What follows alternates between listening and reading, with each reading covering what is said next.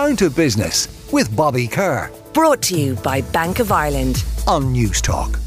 We saw in the news earlier this week that Irish consumers recycled a record number of electrical items last year. But is simply recycling enough to create a truly green and circular economy? What about the electronic gadgets? That might just need a bit of refurbishing and freshening up.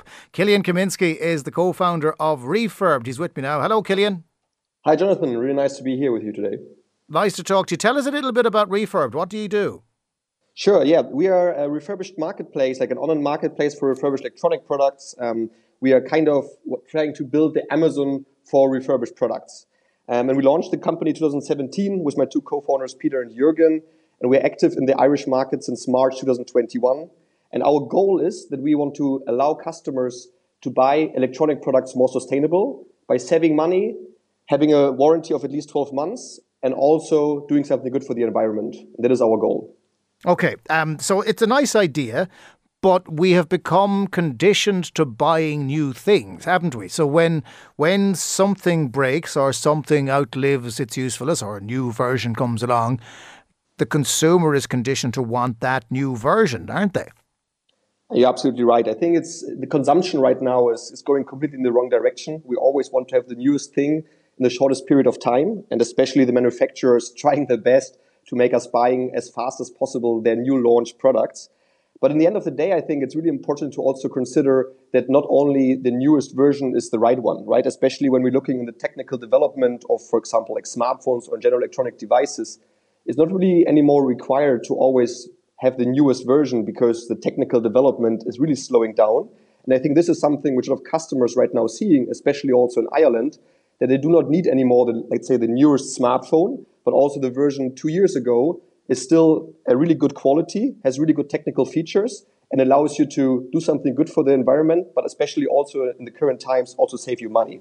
Mm. But the problem is, if you refurbish something, a lot of the time you have to open it, and devices don't like being opened. Um, you have to maybe replace more than you'd like. It might just be easier to get a new one. Manufacturers, because it suits their business model, don't want you tinkering with old stuff. They just want you to buy the new thing.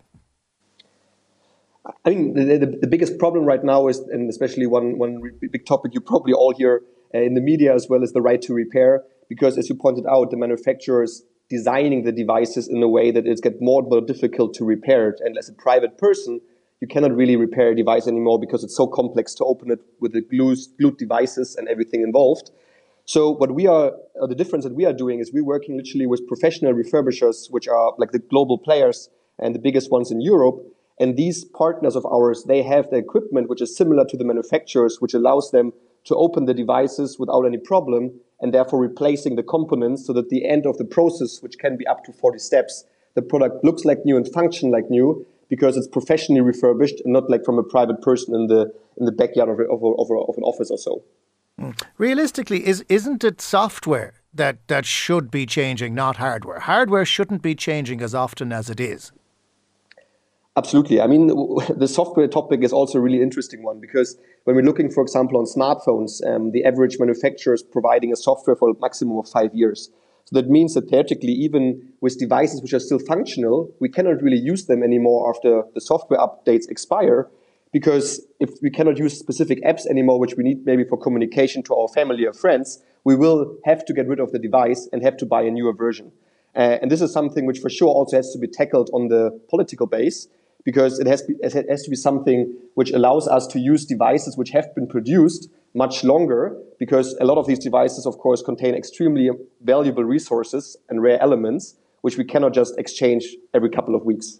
Mm. Uh, it really is down to making sure that functionality that you want out of your device continues. Uh, one of the criticisms that's been levelled at Apple, for example, is that you know they they eventually produce a new operating system that older versions of their um, technology no longer work with. Um, and and it's happened in my own house that we have we had an iPad that was very effective, but a lot of the apps stopped working on it.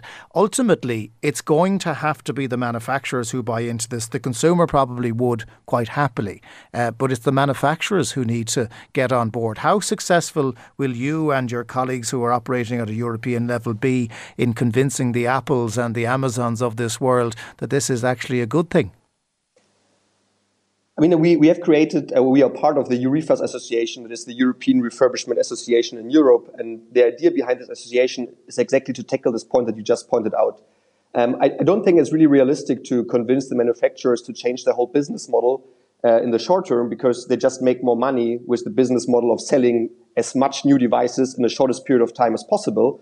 So I think it's more like a question on the legacy side that we have to rethink on the political level how we can increase the circular economy and also in, in, in a specific way how we can enforce the manufacturers to extend the like the updates for products, as you said, that you can use your tablet that's still perfectly working for another couple of years, but at the same time also creating the devices, designing the devices in a way that they're easier to repair so that we are able to repair much more devices and are not depending too much on new devices. Okay, so Kilian, let, us put you to the test here. What have you got that is refurbed? What electronic gadgets do you use on a regular, regular basis that were not new out of the box? Sure. I mean, we are we are in the, our company 250 people. Um, all of us are working with refurbed notebooks. Um, the people which have company phones, they're using refurbished company phones. Uh, we most likely using uh, refurbished headphones at work. Uh, I personally have a refurbished smartphone, smartwatch as well. Um, so literally, like in the office environment, everything of us is used by with refurbished devices, and the majority of our employees, especially, of course, they also now took it into the private life, and furthermore, now buying all of their equipment uh, refurbished. Uh, I personally, for mm. example, have even like a Hoover or a coffee machine in my house refurbished. Uh, so literally, I try to lead by example because I'm totally convinced that it has to be the future, and therefore I live up for that. Can I? I can ask a, a weird question, and this is something probably deep in my psyche that that uh, it may be unique to me, but others will share it. What about hygiene? Um, you know, I was joking with Anton earlier on that would you be comfortable putting a phone to your ear that has spent the last three years in someone's uh, front pocket, uh, very close to them? Uh, you know, how do you make sure that uh, what you're what you're using doesn't contain, and I'll phrase this delicately, remnants of the previous user? I, I, can imagine that a lot of people have this this thing about like secondhand in general, right? Um, but I personally would, would say we do have not, nothing to do with, let's say, a person who's just like a private person resetting the device and just, you know, sell it to someone else, like a peer-to-peer business. In our case, like with the partners we're working with, they have professional facilities to not only refurbish the device in the regard of testing it, replacing the components, but also in the end of the processes, having really strong criteria on hygiene, cleaning the devices so that at the end of the day, it literally is similar from the, from the, from the hygienic perspective than uh, a completely new produced device, um, also with uh, all of the required COVID standards, for example, regarding disinfection and so on. Um, so I think for the electronic device that we are selling, no one has to be afraid that it could contain any you know, issues on the hygiene level. Uh, I think something which probably will be interesting going forward in the future when we're talking about the wide range of electronics is, for example, how you would deal with, let's say, toothbrushes or, or shavers, which I think is a bit of a different story. Yes. But for the, the main products that we are selling, so like, you know, kitchen products, household goods, but especially also IT, smartphones and smartwatches, there the hygiene criteria is extremely high. And in the end of the day, you will not find any bacteria on the products um, because of okay. the process it's done by the refurbishment. It's probably a lot cleaner than the second-hand car you bought once, but uh, it's a it's a conversation worth having. Kilian Kaminski, co-founder of Refurb, thank you very much for joining us on Down to Business.